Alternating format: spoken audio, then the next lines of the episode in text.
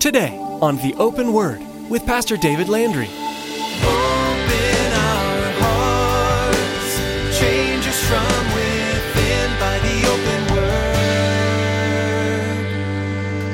Give us ears to hear your truth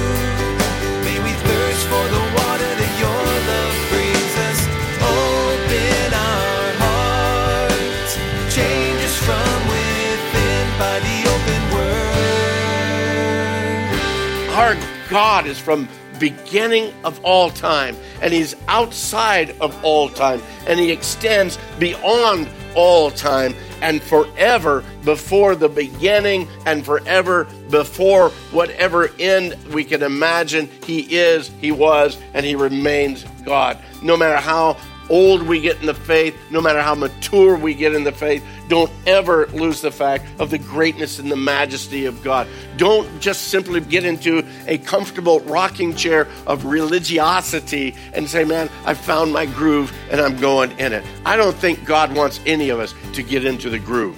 John, wise and mature in his faith, encouraged the believers in the church by addressing them as little children, young men, and fathers.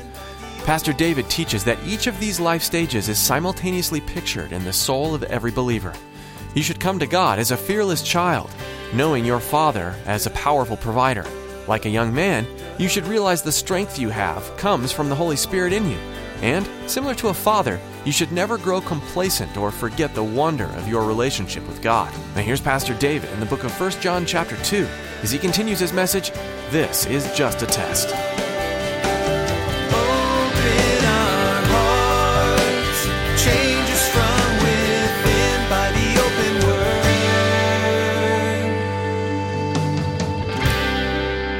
That's the mixture that was in the church. Both the rich as well as the poor, the slave as well as the slave owner, all of those within the same fellowship together.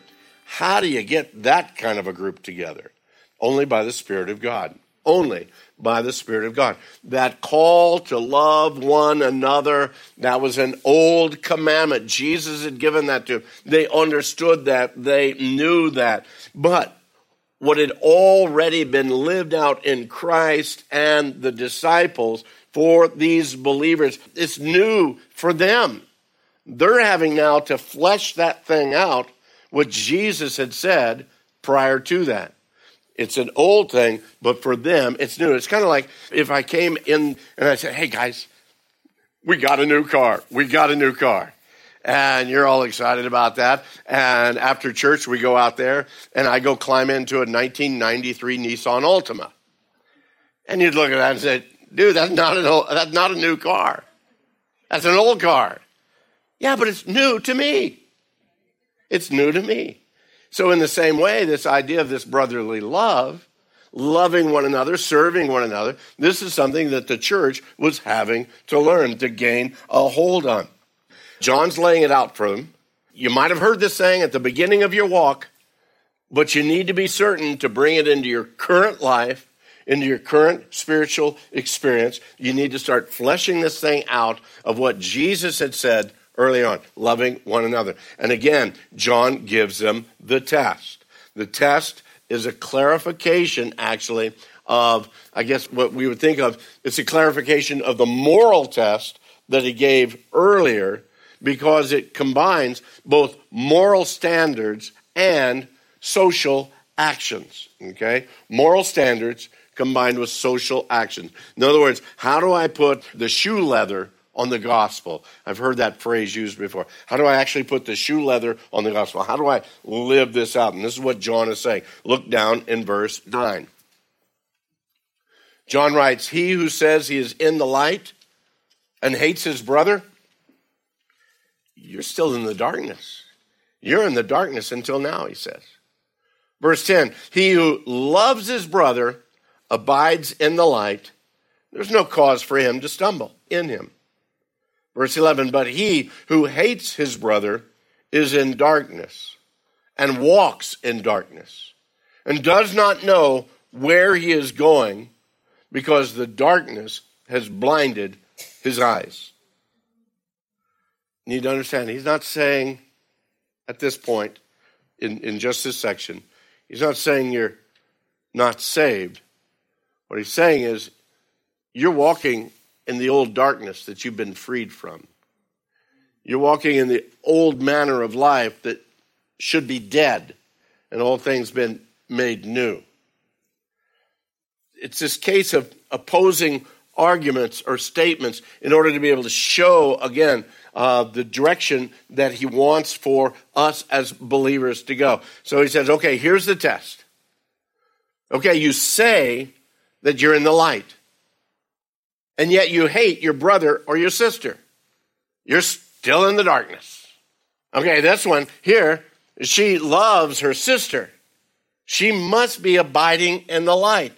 There should be no cause of stumbling for her. Why? Because she's not walking in sin. So there should not be this constant stumbling. Believe me, if you're walking in sin, as he's going to give a little bit later, you're going to be blinded, and you're going to be tripping and stumbling over all kinds of things. But here, if you're doing the right thing, then he says they must be abiding in the light. There's no cause for stumbling. Okay, you're in the light. Next. Hmm. You say you hate your brother. Oh, you've got a lot of reason to hate your brother in your own mind. But you have no idea where you're going because the darkness has already blinded you. You apparently are still in darkness because you continue to walk in darkness. You see how that works out in what John is saying there? It's a clear, very, very plain test to look and see. Well, I know he's a Christian, but you don't know what he did to me. Yeah, you can't believe what she said about me, and I heard about. It. No, there's no way I can love that. You know what? How much sin has Christ forgiven you of? Then where's our life going to be? Where are we going to? Oh, I, I know you died for all the sin of the world, Jesus, but you cannot believe what He did to me. How far do you think that's going to fly? Not very far. You see, the test isn't hard to take. The answers to the test is what's so hard to take. Trying to live up to something, particularly when you're not that something. If I'm walking in continual sin, habitual sin, if I'm walking in continual rebellion, I know God wants me to do that, but I'm going to do this. And you know what? I'm not going to hear the Spirit of God. I'm not going to be walking in the light of God. I'm going to be stumbling in the darkness. And it's going to be evident. And it ought to be evident to ourselves long before it's evident to other people. John understands also that within the church there are maturity levels. Even within this room, there's some that maybe have just recently come to Christ, maybe some here tonight that don't even know Christ. You've never really come to that saving knowledge of Christ. There's some of you that have been in Christ literally for decades and decades and decades. And there's some of you who've been in Jesus for a long time. The church is like that. The level of one's maturity and obedience to the Lord. It might be miles ahead of somebody else. And, and a young believer might have, you know, greater struggles than an older believer in some areas. There may be some long fought battles in mature believers' lives that the new believer hasn't even had to face yet. You see, it's all different. And there's some battles, the, the older I get, I think, man, by this time you'd think I'd be over that. And yet, no, that, that old thing, I'm still carrying around this carcass. That battle is still there. John, next, beginning of verse 12, he actually starts writing in, in what looks like almost a poetic form. To some, they look at this and says he's writing to three different levels of Christian maturity. But some have said actually he's still writing to all believers everywhere. And we'll, we'll kind of take a look at that in a moment. But first, let's look at the passage. In verse 12, John says, I write to you, little children, because your sins are forgiven you for his name's sake. I write to you, fathers, because you have known him who is from the beginning. I write to you, young men, because you have overcome the wicked one. I write to you, little children, because you have known the Father. He's back to little children now. He goes on back to the fathers. I have written to you, fathers, because you have known him who is from the beginning. That's just like what he said earlier. And then he says, I've written to you, young men, because you are strong, and the word of God abides in you, and you have overcome the wicked one. So you see why it looks almost like a poetic sense because there's repetition. He's saying the same thing a couple of times in a few of these. One of the first things we come to realize when we come to Jesus, he says we have to come as little children. We have to come as little children. We find the sweetness of, of having our sins forgiven. Then that last part of uh, verse 13, because you've known the Father. We come to know the Father. We come to know that He's a good, good Father, to borrow the words of that song we sing. Uh, that He's a Father that's full of grace, He's full of truth. We know that our Father now He's powerful. He, he's powerful enough to cover us, to protect us from all harm. He's a father that deserves our respect and deserves our honor. And yet, he allows us, even in the greatness and the majesty of who he is, he still allows us to rush into his presence, to rush to him. And even as Paul writes, we can go in there crying, Abba, and that's that Aramaic term that says, Daddy and all the greatness of who our Father is. And man, that's just the understanding as a little child. We can run right into His presence. And then in the maturity of our walk, as we ourselves become fathers and mothers in the faith to others, there's that strong impression that we, even in the limitations of time and space, we actually have learned to have true koinonia, true fellowship with the King of the ages. In our limited mortality, we've had the awesome opportunity to be able to walk with the one who is immortal, invisible, the only wise God. Even in our mortality, we've come to understand how that works a little bit better. We don't have all the answers, do we?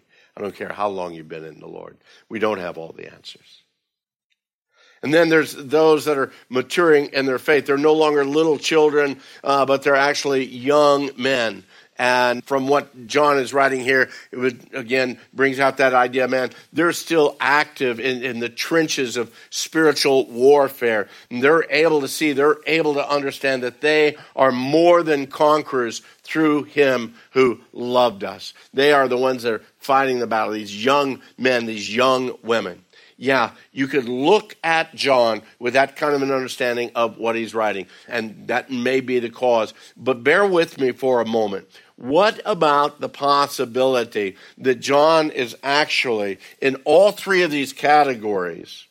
He's actually writing to all believers who are actively growing in their faith, just as if they're one. Now, don't accuse me of adding to the Word of God. Don't hang me as a heretic, please. Uh, uh, we've got plans to go see the grandkids in a few weeks, and they'd get upset if I wasn't there. But think about it with me for a moment. John could very well be writing to each believer and yet giving them a message, the same message from three different angles. Talking to the same people, but from three different ways. Understanding that when we look at John, John, as he writes this, he's an old man. And everyone to him is a child. You know how that is? Everybody, you know, man, he's really young. He's only 55, you know. Uh, but John writes this, even here in chapter 1. Look at these with me. Chapter 2, we read in verse 1. What are the words that he uses right at the beginning? My little children. These things I write to you that you may not sin. Then, just a couple of verses down uh, from our current passage, look at verse uh, 18. How does he start verse 18 of chapter 2 out? Little children, it's the last hour. Further down in verse 28, we read, And now, little children, abide in me.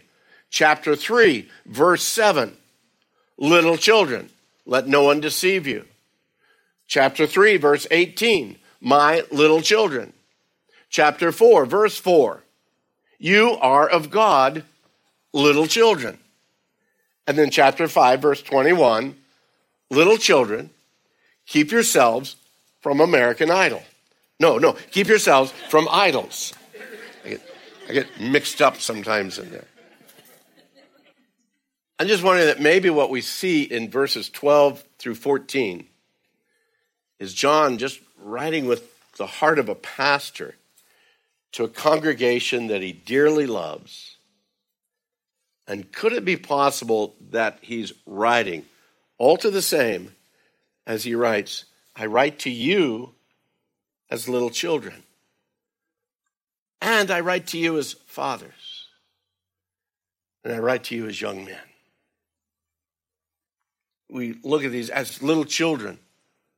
Because your sins are forgiven you for his name's sake. And guys, isn't that true that all of us need to continually be reminded that our sins are forgiven because the enemy continually parades our weakness in front of us? And as he continually acts as the accuser of the brethren, we all need to continually be reminded, man, my sins are forgiven for his name's sake.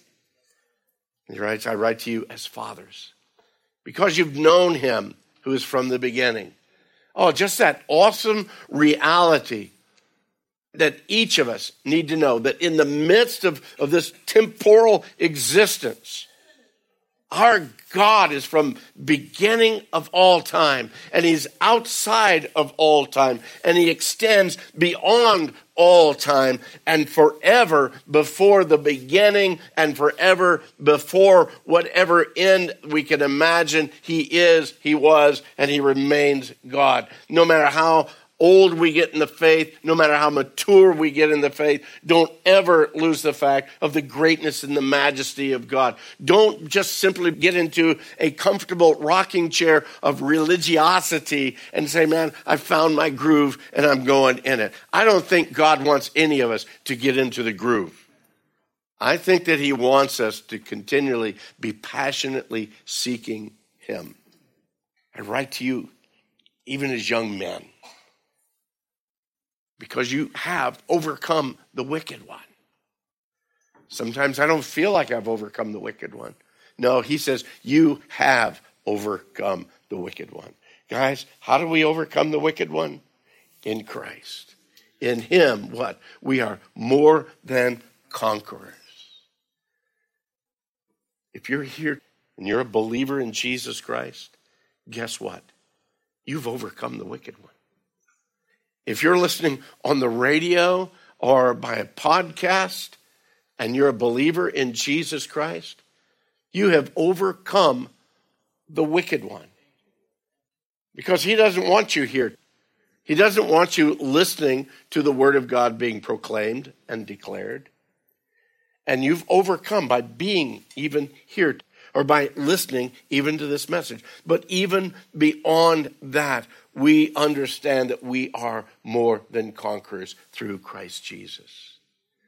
As the enemy comes against us in every arena of our life, in every facet of our being, when we fight against every spiritual darkness in the heavenlies, and we can still walk in obedience to our God, we have overcome the wicked one we are victorious, not by our own strength, but by the strength of God in us, by the work of the Spirit of God in us.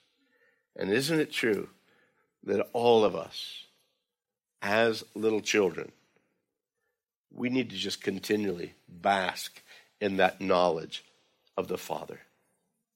Our Heavenly Father, whose great love for us began before we were even formed in our mother's womb. That's the wretchedness of abortion. That God has purpose and plan for every life He gave heartbeat to, for every life He began. We come to Him as children. We surrender all of our cares to Him. We trust Him to the uttermost. We walk without fear because we know that our Father is with us. He's watching over us, and He's keeping us by His great strength. You ever see a, a mom or a dad walking with their little ones down a busy street? You know that mom or dad, they've got a vice grip hold on that child's hand. At least they better if they're a good parent. And that child is just oblivious. They're oblivious to oncoming traffic. They're oblivious to any of the dangers. They're just out there walking with mom, walking with dad. And guys, sometimes we're totally oblivious to what the enemy is preparing to do against us.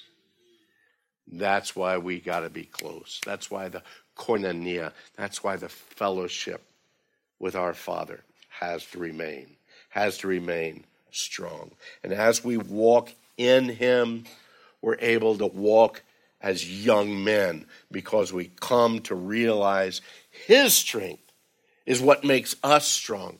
And as the Word of God abides in us, we begin to regularly walk in victory, overcoming all the tricks and the deceitfulness of the wicked one. Guys, do you hear John's heart in this letter?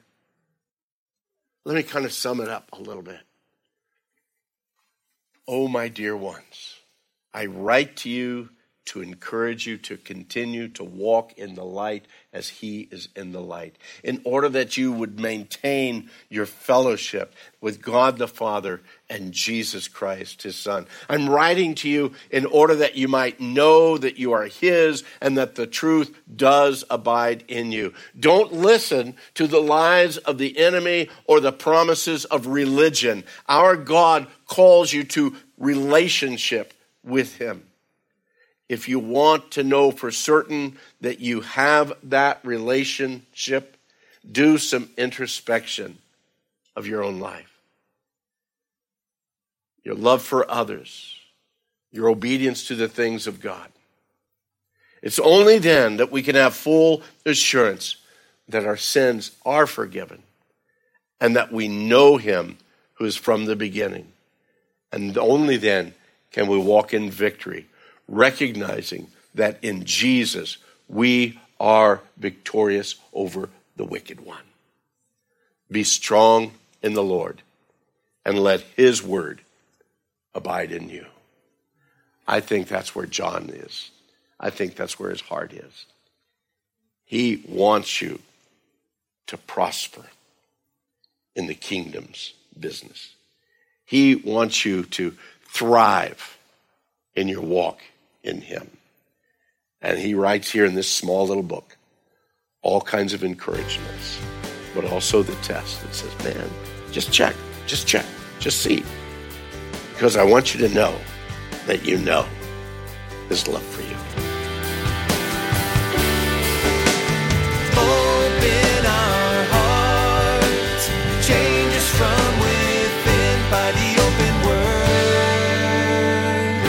Pastor David has been studying three letters from the Apostle John here on the Open Word, aptly named 1st, 2nd, and 3rd John. Each one reminds you who Jesus is, why you should follow him, and how that's accomplished. You can learn from these letters and grow in your faith just the same as the first readers did. And if you're new to the Bible and to Jesus, you can learn all about the man who can save you. Jesus is the Son of God who came to earth to die for your sins. He loves you more than you can comprehend, and He wants you to be free from what's holding you back.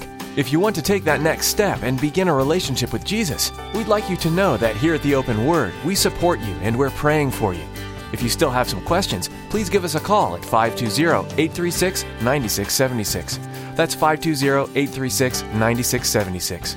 We'd also like to encourage you to find and begin regularly attending a church in your area. If you live in Casa Grande, we'd love for you to come visit us. Here's Pastor David with more information. Thanks, Chris. Yes, I'd love to meet you. So please come join us this weekend for a time of worship and Bible study. here at Calvary Chapel of Casa Grande. You can expect to meet some friendly people and learn more about your Savior. Directions and more info can be found at theopenword.com. Just click on the Calvary Chapel link at the bottom of the page. I'm excited to meet you. Thanks for tuning in today to the Open Word.